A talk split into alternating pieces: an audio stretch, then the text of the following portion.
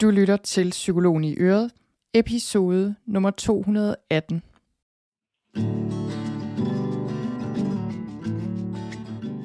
Velkommen til Psykologen i Øret.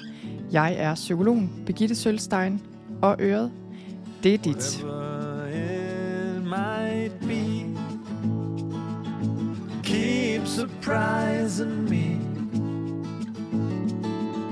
Whatever right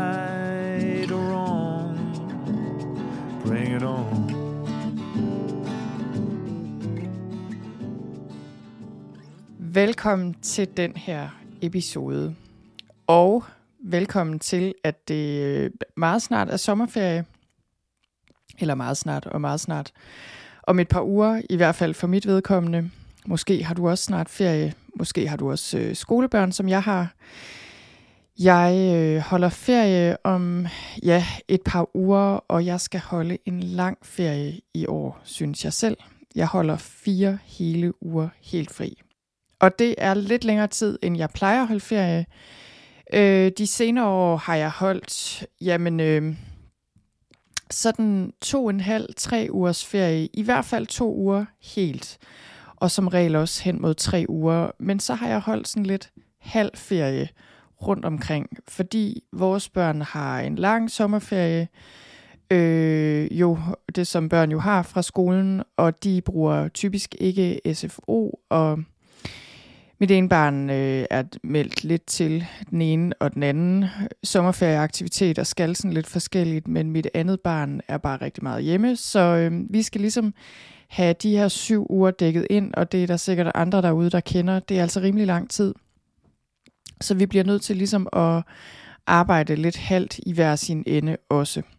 Og det plejer også at fungere meget godt. Men i år havde jeg simpelthen øh, brug for, synes jeg, fire hele uger. Det, det var noget, jeg allerede besluttede her i foråret, og øh, jeg kan godt mærke efterhånden, som det nærmer sig, så øh, skal jeg lige tage mig lidt sammen for at holde fast i det, fordi når man er selvstændig, og det, øh, sådan er det sikkert også, selvom man ikke er selvstændig, men der er bare rigtig mange ting, jeg gerne vil, og mange ting, jeg gerne vil nå, og pludselig tænker jeg, ah, men måske har jeg heller ikke lige hele tid til at holde de der fire uger. Men det holder jeg altså fast i, og jeg glæder mig rigtig meget til det. Og noget af det, jeg også glæder mig til hen over sommeren, det er det her med at få noget digital ro. Og det er det, jeg vil sige noget om i dag. Titlen på episoden her er Digital ro i sommerferien til dig og din familie. Hvorfor og hvordan? Det er sådan, at vi danskere bruger rigtig mange timer foran en skærm, enten på computeren eller mobilen eller en iPad, og det gør vi bare i hverdagen. Vi er et af verdens mest digitaliserede folkefærd, både børn, unge, voksne, og det er jo på godt og på ondt. Og det, jeg gerne vil gøre her, fordi sommerferien nærmer sig, det er at sige lidt om det her med, hvor vigtigt det er, at vi får digital ro i sommerferien. Ferien er jo en pause fra hverdagen, og det er simpelthen så vigtigt, at vi får den her ægte pause. Både at vi selv får den, og at vi får den som familie, og at vi skaber den for vores børn. Og det er bare sådan, at i de tider, i den her digitale tidsalder, som vi lever i nu, der er det ikke nok bare at tage hjem fra arbejde og pakke skoletasken væk, og så er der ligesom ro. Vi har brug for bevidst at holde ferie fra det, jeg kalder den digitale hverdag, fordi ellers får vi bare ikke den ferie, vi har brug for. Vi får ikke den pause, vi har brug for. Og det på sigt kan det give stress, og det kan give dårlig trivsel for både voksne og børn. Så inden jeg springer ud i det her emne, så vil jeg lige sige, at jeg har lavet et sommerforløb. Noget, der hedder Sommerro. Og det vil jeg simpelthen anbefale dig at hoppe med på. Og sommerro, det går ud på, at du får en kort meditation til hver dag i ferien. Det involverer ikke sociale medier eller noget. Du får simpelthen de her korte meditationer, som du kan lytte til hver dag i ferien, hvis du har ferie i tre uger i hvert fald, fordi der er 21 af dem. Og det er en måde, du lige kan sikre dig, at du tjekker ind med dig selv, tuner ind og finder lidt ro, og virkelig kommer ned i gear i ferien. Og det der også er med sommerro, det er, at der er noget bonusmateriale med, og der er blandt andet en miniguide til digital ro. Og den miniguide, den hedder Digital Sommerro, miniguide til digital velvære i ferien. Og det er simpelthen bare sådan en lille guide, hvor der lige står et par vigtige ting om, hvorfor det er vigtigt, det her med at skabe digital ro. Og så er der simpelthen en checkliste, en lille mini-guide til, hvordan du kan implementere det her i praksis i din ferie.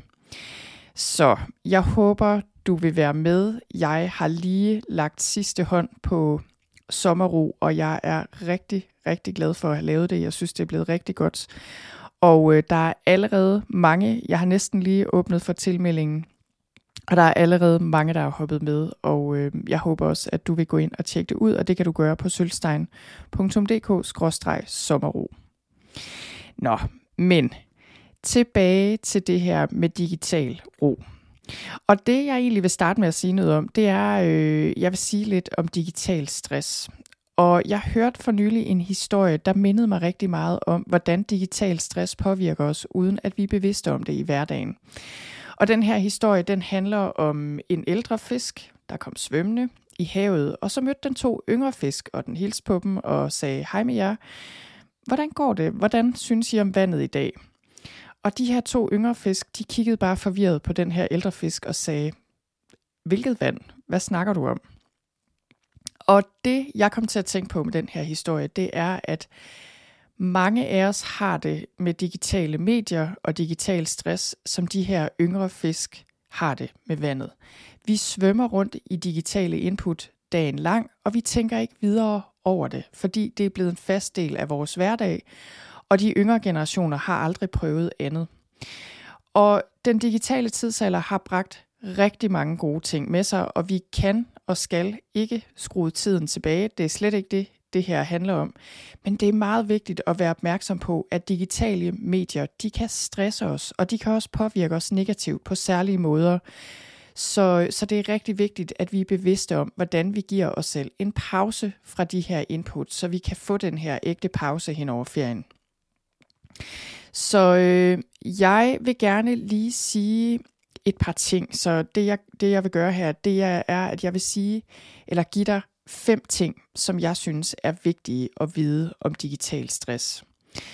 Og jeg kan også lige sige, at øh, hvis du gerne øh, lige vil have en opsummering eller vil dykke ned i noget af alt det, jeg siger her igen, så øh, findes den her podcast episode også på skrift, eller hvad skal man sige, jeg har lavet et blogindlæg, der indeholder stort set samme information, som jeg giver her i podcast episoden. Og det blogindlæg kan du altså finde inde på min hjemmeside i noterne til den her episode. Hvis du lytter i din podcast-app, så kan du bare klikke på, øh, på linket i podcast-appen, og så ryger du direkte ind på noterne, hvor du altså kan se det her på skrift. Men øhm, de her fem ting, du skal vide om digital stress, dem vil jeg gerne lige sige lidt om, fordi i forskningen, der taler man efterhånden om digital stress og digital støj, og det henviser til det faktum, at digitale medier påvirker os og kan være en belastning. Så øh, man kan sige, der, der er jo meget godt at sige om øh, sociale medier og digitale medier i det hele taget. Og som jeg også lige sagde, vi danskere, vi er et af de mest digitaliserede folkefærd i verden, hvis ikke det mest digitaliserede folkefærd i verden. Og det har mange fordele, men det har også sin pris. Det har sin pris i forhold til vores fysiske helbred og i forhold til vores mentale helbred og vores fællesskab. Så der er forskellige studier, som jeg har linket til inde på noterne til den her episode, som, øh, som peger på, at lang tid foran skærmen og et stort forbrug af digitale medier, det kan altså påvirke os fysisk og psykologisk, og det kan give os angst, og kan give os depression, give os et lavt selvværd og give os en følelse af ensomhed. Og det her var bare lige et udpluk af, hvad det her kan have af konsekvenser. Og det er bare sådan, det er meget interessant. Jeg så øh, en kurve den anden dag i en artikel, som viste, øh, ligesom i, stakt, i takt med den stigende digitalisering i samfundet, så er øh, lidelser som angst og depression og stress også steget. Sådan fuldstændig synkront. Og det er ikke ens betydende med, at digitale medier er den eneste årsag til stress og angst og depression. Selvfølgelig er det ikke det. Men, øh, men pointen er, at øh, der er en vis sammenhæng, og det er vigtigt, at vi er opmærksom på den. Så de her fem facts om digital stress. Lad os komme i gang med den. Den første er, mængden af information lige nu fra digitale medier er overvældende og konstant. Så det her, det er altså lige værd at tænke over, fordi hvis du sammenligner den mængde af information, lad os sige, dine forældre eller dine bedste forældre blev præsenteret for hver dag, med mængden af den information, du får hver dag gennem diverse medier, så er det meget, meget, meget information. Altså det er en kæmpe stor mængde af information, du får i forhold til, hvad vi fik i tidligere tider fra nyheder og spil og alle mulige sites og apps og serietjenester og sociale medier. Og det er tilgængeligt døgnet rundt. Det er også en ting, der har ændret sig.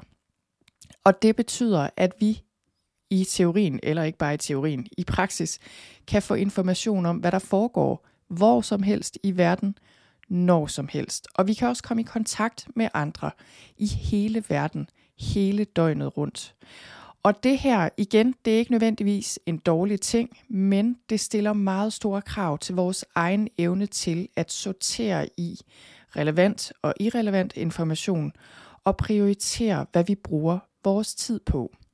Og det her, det er altså noget, hjernen bruger rigtig mange ressourcer på. Det her med hele tiden at sortere i den information, der kommer ind fra alle vinkler.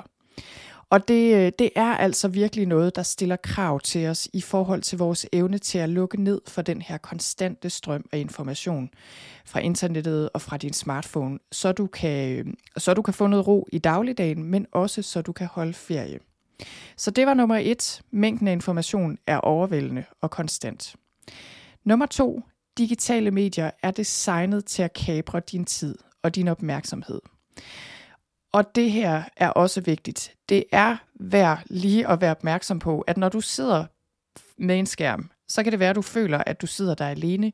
Men tænk på, at bag et hvert spil, eller socialt medie, eller serietjeneste, eller nyhedssite, apps, hvad det nu er, der sidder en hel her af eksperter, hvis primære opgave er at få dig til at bruge så meget tid på deres produkt som muligt.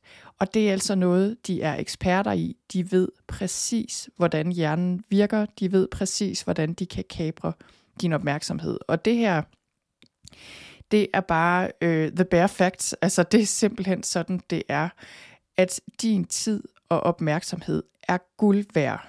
Og, øh, og den er der mange, der konkurrerer om at få så meget som muligt af. Så det vil også sige, at øh, dit job er at passe på dig selv, fordi det er ikke noget, de her produkter eller tjenester eller medier er optaget af.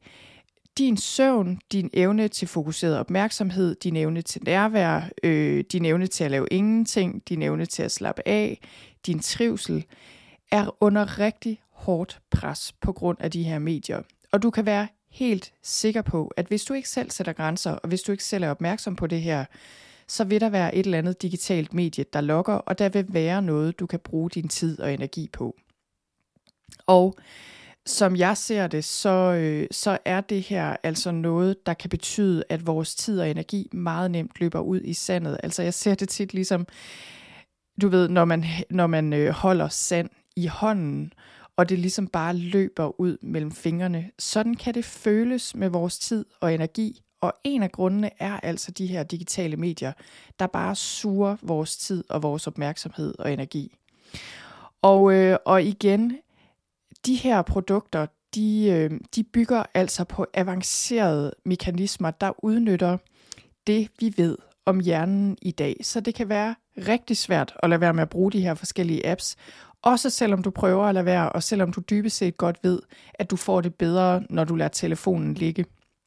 Så igen, det her, det stiller altså nogle krav til, at vi selv sætter grænser, og at vi selv finder ud af, okay, hvordan kan jeg bruge det her på en måde, så det bidrager til min trivsel, og så det ikke ødelægger den. Det var nummer to. Digitale medier er designet til at kapre din tid og opmærksomhed. Nummer 3. Dit nervesystem har brug for sanselige input og nærkontakt med andre mennesker.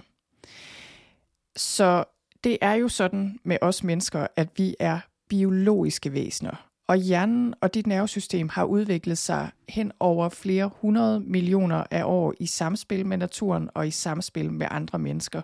Og det er sådan, dit nervesystem fungerer, og, øh, og dit nervesystem hænger jo sammen med din krop og din hjerne, og du fungerer altså optimalt, når du er i kontakt med naturlige omgivelser og med andre mennesker omkring dig.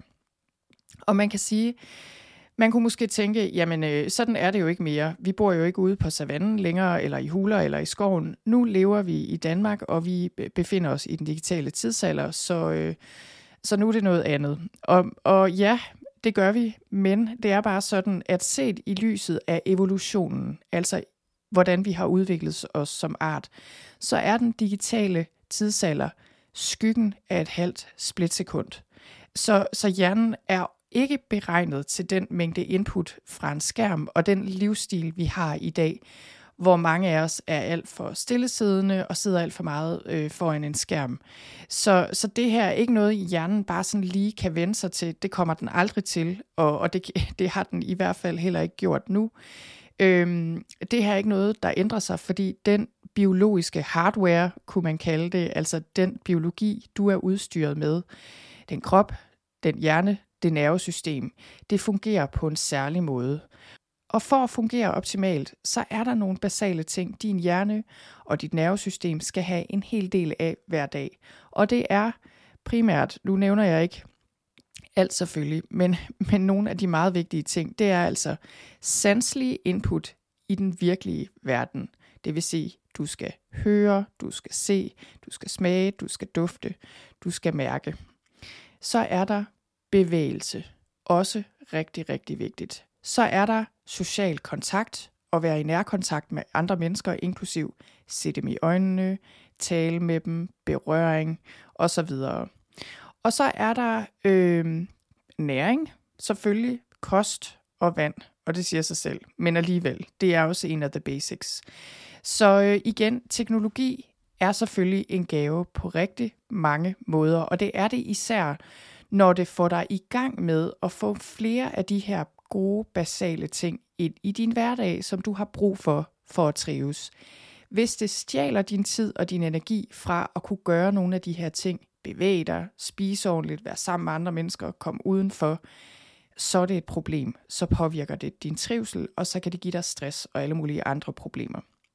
Så det var nummer tre. Dit nervesystem har brug for sanselige input og nærkontakt med andre. Så kommer vi til nummer 4, som er, brugen af sociale medier kan påvirke dit humør og dit selvværd. Og jeg, lige, jeg har lige sagt det øh, før, og nu siger jeg det igen. Og som jeg også sagde, så er der studier, som jeg også linker til i noterne, som, øh, som påpeger det her, og som viser det igen og igen og igen. At selvom man tager højde for alle mulige andre faktorer, for eksempel at man er mere stillesiddende, når man bruger en skærm, selv når man tager højde for det, så er der en klar sammenhæng mellem brugen af for eksempel sociale medier og depression. Det var bare et eksempel på en sammenhæng. Så, så igen, der er jo forskellige eff- altså ting, der ligesom er afledte effekter af et stort skærmforbrug. Det kan være mangel på bevægelse, mangel på frisk luft, mangel på natur, øh, mangel på, at vi engagerer os i andre ting, der giver os noget. Det kunne være leg, øh, læsning, sociale aktiviteter, hvad det nu kan være, og mangel på pauser, hvor man bare laver ingenting især. Men man har altså også ligesom kunne se, at selve det at bruge sociale medier, det kan øge angst og depression og ensomhed. Og omvendt kan man se, at hvis man tager en stor gruppe mennesker, og de simpelthen bare skærer ned i forbruget af sociale medier i forhold til det, de bruger, jamen så får de mindre angst, mindre depression, mindre ensomhed. Og det er markant mindre. Og det er virkelig paradoxalt det her, at sociale medier, som vi bruger for vores fornøjelses skyld, tænker jeg jo for at slappe af, og det er noget, vi ligesom tror giver os noget socialt, men det øger faktisk følelsen af ensomhed, og det ødelægger vores trivsel, og det er der altså efterhånden rigtig mange studier, der tyder på. Så derfor hvis du vil være i godt humør og gøre noget godt for din trivsel i din ferie, så er der altså meget, der tyder på, at du roligt kan lægge sociale medier på hylden. Så det var nummer 4. Brugen af sociale medier kan påvirke dit humør og dit selvværd. Nummer 5, som er den sidste fakt, jeg vil komme ind på i den her omgang, det er, flydende grænser mellem arbejde og fritid gør det vigtigt at sætte grænser. Så mange af os har et arbejde, hvor vi selv skal sætte grænsen mellem arbejde og fritid. Det ved jeg i hvert fald. Jeg har, hvis jeg øh, åbner min arbejds Instagram, eller øh, åbner min mail, øh, finder min computer eller min telefon, jamen så er jeg på arbejde, og så er jeg ligesom inde i den gænge. Og det kan jeg i princippet gøre anywhere, fordi rigtig meget af mit arbejde øh, kan jeg gøre fra hvor som helst. Så, øh, og, og jeg tænker, at hvad end man er selvstændig, som jeg er eller ej, så er der rigtig, rigtig mange af os, der er i den her situation, at vi på en eller anden måde kan tage vores arbejde med hjem i form af en computer eller måske mails på telefonen. Og det kræver altså bare noget selvdisciplin og noget bevidsthed at skabe det her klare skæld mellem hverdag og ferie, når det er sådan her. Så, så det er rigtig vigtigt at trække den her grænse mellem arbejde og fritid. Det er det jo i hverdagen, og det er rigtig vigtigt i hverdagen også, tænker jeg. Men, men i ferien er det også vigtigt, at du holder reel ferie ved at lægge dit arbejde helt på hylden. Og jeg har lavet en anden podcast episode, jeg tror det var, jeg kan ikke huske om det var sidste år måske, eller også var det forrige år op til ferien, men i hvert fald er den stadig relevant. Den podcast episode øh, hedder Sådan den podcast episode hedder Sådan lægger du dit arbejde mentalt på hylden i ferien, og den har jeg også linket til i noterne til den her episode. Nå, men det var altså øh, den sidste fakt om digital stress, at flydende grænser mellem arbejde og fritid gør det vigtigt at sætte de her grænser. Godt, så går vi videre, og lige om lidt vil jeg give dig tre tips til digital ro i sommerferien. Inden da vil jeg lige sige et par ord om det her med, at vores børn også har brug for en pause fra deres digitale hverdag. Og øh, jeg har jo allerede sagt lidt om det, men jeg vil gerne lige sætte en ekstra streg under det, fordi der er jo ingen tvivl om, at øh, det kan være svært for os voksne at lade mobilen ligge og ligesom vriste os løs fra den her digitale gænge, vi er inde i til hverdag med mails og så videre. Det kan være rigtig svært for os voksne, men det er i hvert fald også svært for vores børn og teenager og unge, og de har mindst et lige så stort behov, som vi har. Og de har også brug for, at vi hjælper dem. Små børn øh, kan ligesom bare få udstukket nogle regler. Lidt større børn og teenager og unge har jo brug for en vis selvbestemmelse, og, øh, men har stadig brug for noget vejledning. men har stadig brug for noget vejledning. Og øh, jeg ved det godt, det her kan være svært, især hvis det er noget, I ikke er vant til at snakke om, eller I måske ikke har, har været vant til at have regler og grænser og ja, samtaler og ligesom en bevidsthed om det her, som alle er indforstået med. Jeg ved det godt, der kan opstå konflikter og frustrationer, og folk kan blive meget uenige, og måske synes dine børn bare, at det er en rigtig dårlig idé at have digital ro i sommerferien. Og jeg er helt med på, der findes ikke nogen nem og enkel løsning. Men vejen frem er kommunikation, ligesom med alle andre problemer og dilemmaer og udfordringer i familien. Vejen frem er kommunikation, og at I i fællesskab som par og som familie bliver enige om at finde en løsning, der fungerer for alle. Og øh, at det her med, jeg hører også folk tit sige, ja, men mine børn plager hele tiden om spil, og hvis ikke jeg lader dem spille, så ved jeg ikke, hvad jeg skal stille op med dem, fordi så skal jeg underholde dem hele tiden, og det orker jeg heller ikke. Og til det vil jeg bare sige, at det her med plageri, det er bare sådan med børn, at de plager som regel kun, i hvert fald bliver de kun ved med at plage, hvis de er i tvivl om, hvor grænsen går. Det er præcis ligesom når vi er i supermarkedet. Hvis vi giver dem slik hver anden gang, de plager, jamen så er det klart, så bliver de ved med at plage, fordi de tænker, før eller siden, så giver hun sig. Og, øh, og så bliver jeg bare ved med at plage, indtil det ligesom, indtil det ligesom øh, giver mig, indtil jeg får min vilje. Det er præcis det samme med alt muligt andet. Klare grænser er bare nemmest for børn at forholde sig til. Og det skal selvfølgelig være altså enkelt og klart og gennemskueligt og forudsigeligt for små børn, øh, og egentlig også for større børn, og også for os voksne for den sags skyld. Og det andet er det der med, jamen så øh, stiller det store krav til os voksne, hvis børnene ikke bare skal placeres foran en skærm hele tiden. Og ja, det gør det på sin vis. Selvfølgelig gør det det, og jeg vil sige, selvfølgelig skal vi voksne også bruge tid sammen med vores børn. Det er jo også derfor, vi holder ferie. Det, øh, det er noget, vi gerne vil bruge tid sammen med vores børn. Men jeg tænker ikke nødvendigvis, at vi skal underholde vores børn, hverken store eller små. Jeg, jeg synes, det der begreb med, at vi skal underholde vores børn, og bruge det ord, det, det synes jeg er misvisende, og det kan tyde på, at vi ligesom har en lidt forkert tilgang til, hvad det handler om at være sammen med vores børn og sammen som familie. Så, så ja, vi vil gerne være sammen med vores børn, men vi behøver ikke at underholde vores børn, og vi behøver heller ikke øh, at være sammen med vores børn hele tiden. Altså, når mine børn, øh, hvis de kommer og siger, at de ikke kan finde på noget at lave, fordi de og, og ikke må se en film eller ikke må spille, så kan jeg sagtens finde på at sige til dem, så må I sætte jer og kigge ind i væggen, eller I må sætte jer og kigge ud af vinduet, indtil I finder på noget at lave.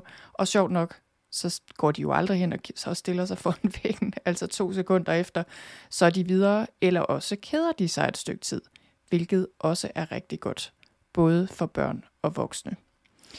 Så øh, ja, og i forhold til lidt større børn, teenager og unge, så er min erfaring også, at de har også brug for vejledning. De har først og fremmest brug for, at du er et godt eksempel, fordi i længden gør vores børn det, vi gør, og ikke det, vi siger. Men bortset fra det, så øh, er der også rigtig mange unge, der, der giver udtryk for, at at de faktisk har brug for at få sat nogle rammer op og få hjælp til at overholde det, fordi de kan godt mærke, at det tager overhånd nogle gange, og de kan have svært ved at styre det, men de vil gerne have hjælp til det, især hvis vi inviterer dem til ligesom selv at komme med forslag og være en del af processen, og ikke bare øh, stikker en eller anden regel i hovedet på dem, de ikke selv har været med til at lave. Så det er også vigtigt, at vi tager snakken med de unge og med vores teenager og, øh, og inddrager dem i processen. Og øh, ja, det kommer der lidt mere om nu, hvor jeg går videre til de her tre tips. Så det jeg gør her, det er simpelthen, at jeg giver dig tre praktiske tips til, hvordan du kan skabe digital ro for dig selv og resten af din familie i sommerferien. Og jeg vil altså lige sige igen, at i sommerro, der er der den her, øh, for det første den her bonus, der hedder Digital Sommerro, miniguide til digital velvære i ferien. Og den miniguide fungerer, øh, der er lidt, nogle af de her ting, jeg lige har ridset op her, er der sådan lidt i punktform, ganske enkelt på en enkelt side. Og så er der en side, der består af en tjekliste, hvor du simpelthen kan sørge for at få gjort nogle af de her ting. Der er mere i det, end jeg nævner her, men nogle af de her ting, øh, de her praktiske ting, du kan gøre for at gøre det nemmere for dig og for din familie at skabe den her digitale sommerro.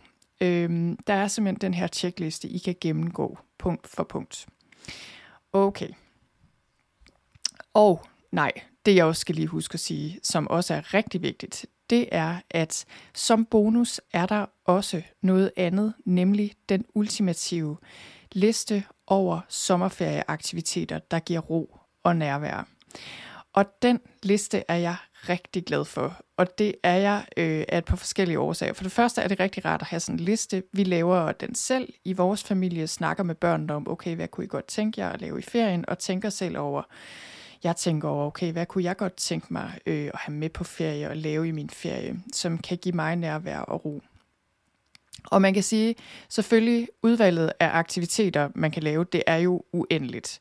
Og det, jeg har puttet på den her liste, er jo et udvalg, nogle af de ting, jeg selv synes er rigtig gode ting. Men det, der også er med den her liste, det er, at I selv har været med til at lave den.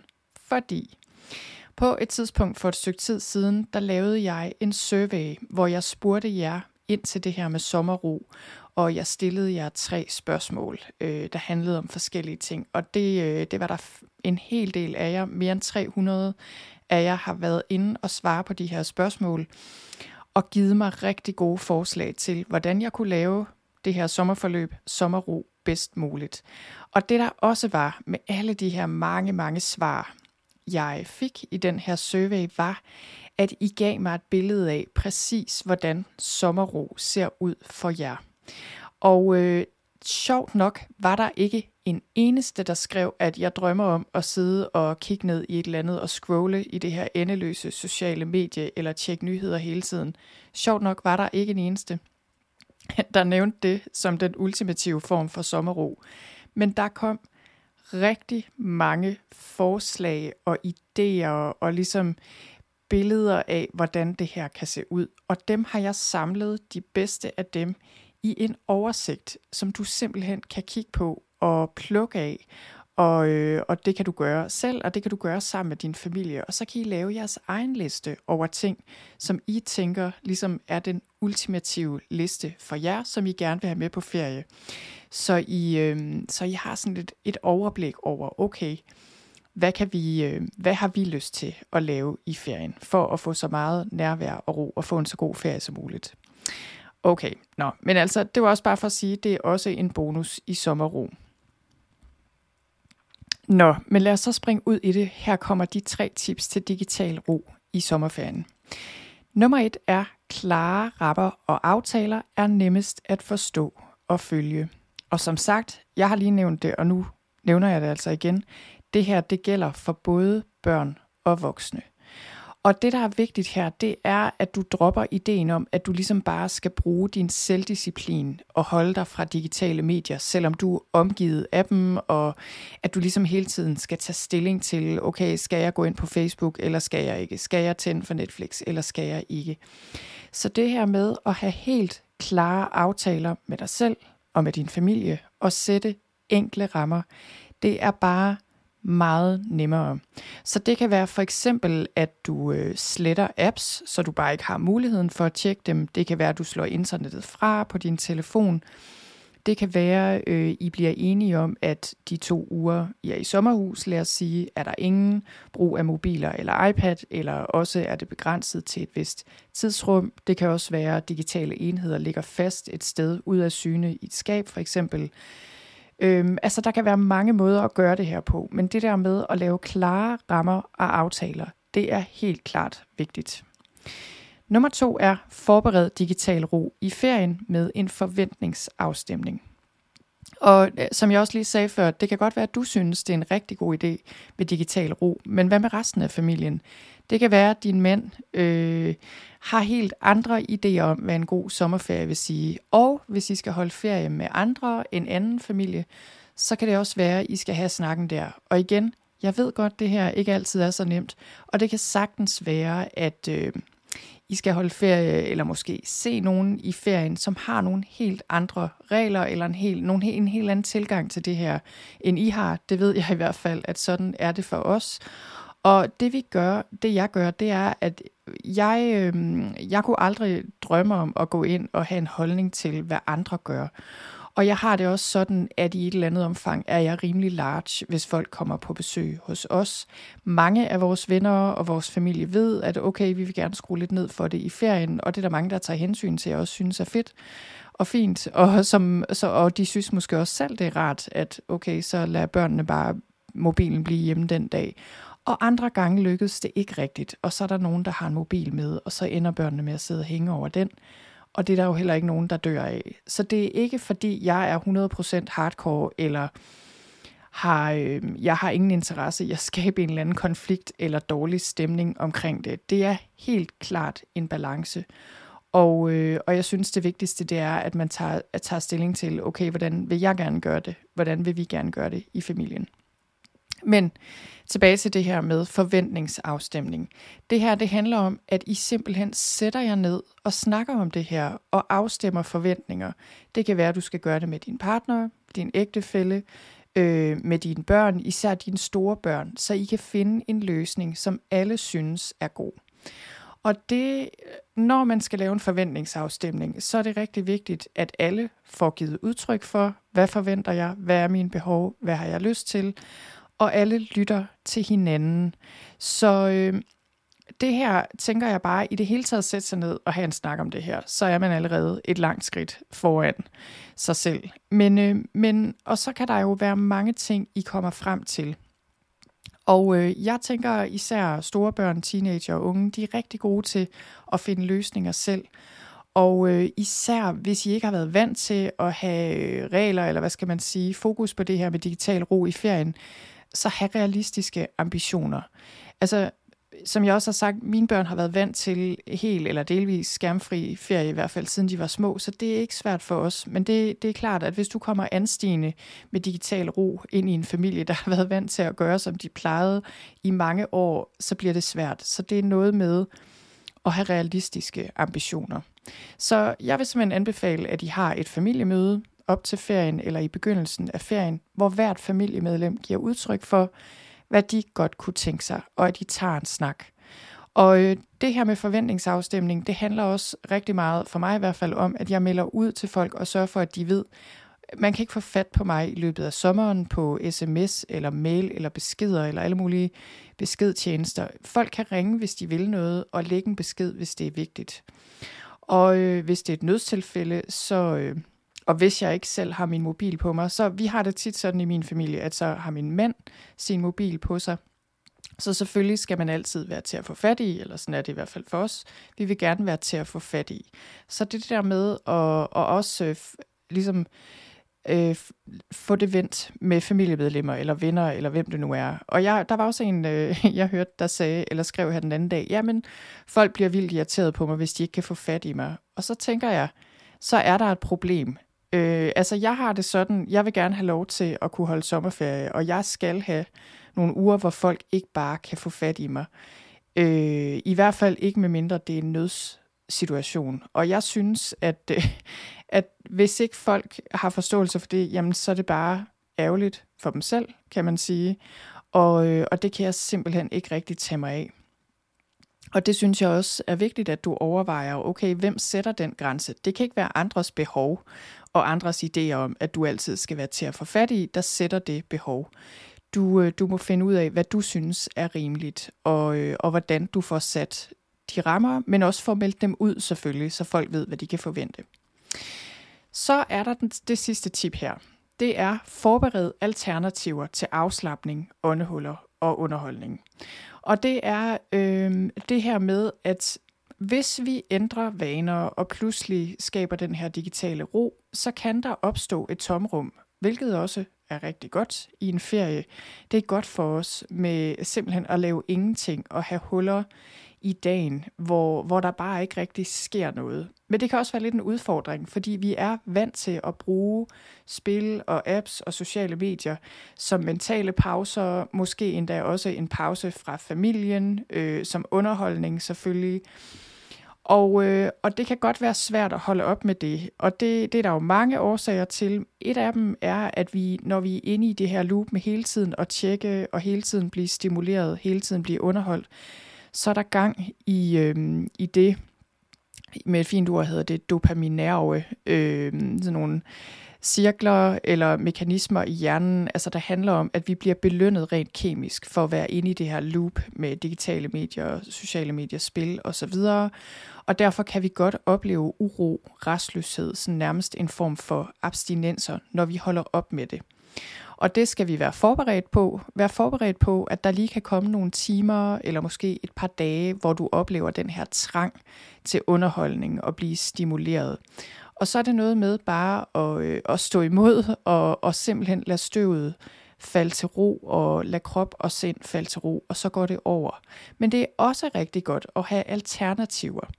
Og jeg vil anbefale, at man forbereder det på forhånd og simpelthen laver en liste. Og som jeg også lige sagde, jeg har lavet den her ultimative liste til ferieaktiviteter, der skaber nærhed og ro.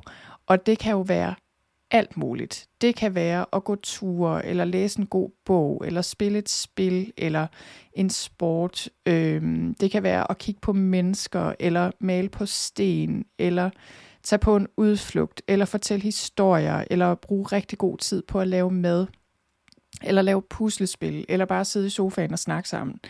Der er rigtig mange muligheder her.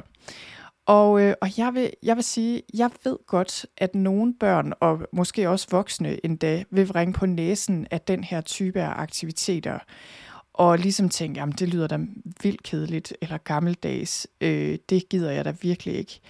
Og det vil man måske opleve, især øh, børn og voksne, der har været vant til at hænge meget i digitale medier. Men jeg kan også godt garantere, at det er den slags feriestunder, når man laver nogle af de ting, eller lignende ting, øh, nogle af de ting, jeg lige har nævnt, det er den slags feriestunder, vi vil kigge tilbage på, se tilbage på med glæde og huske, også når de bliver voksne.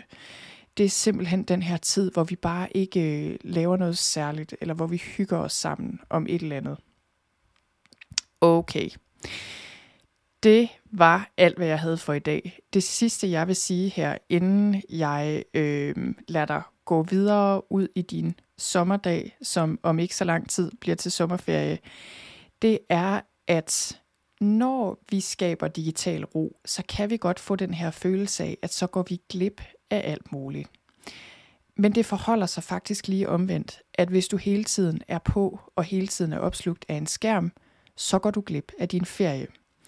Og der er jo det her udtryk FOMO, Fear of Missing Out. Og så er der også et andet udtryk, som jeg gerne lige vil fortælle dig om her, som, øh, som jeg så for nylig, nemlig JOMO, The Joy of Missing Out. Glæden ved at gå glip. Øh, og det, det udtryk kan jeg rigtig godt lide. Og jeg tænker, at det er noget med, at du bevidst beslutter dig for simpelthen at gå glip af det meste. Og og være klar over, at det øger kvaliteten af din ferie, og det sænker dit stressniveau og giver dig mere ro. Så jeg håber, at du bliver inspireret af den her episode om digital ro i sommerferien. Jeg håber, at du vil glæde dig over at gå glip over langt, af langt det meste, så du kan få en rigtig god ferie. Og så håber jeg også, du vil overveje at gå ind og tilmelde dig sommerro, fordi det vil være mig en kæmpe stor fornøjelse og, øh, og være med til at bidrage til, at du kan få den bedst mulige sommerferie i år. Tak for nu.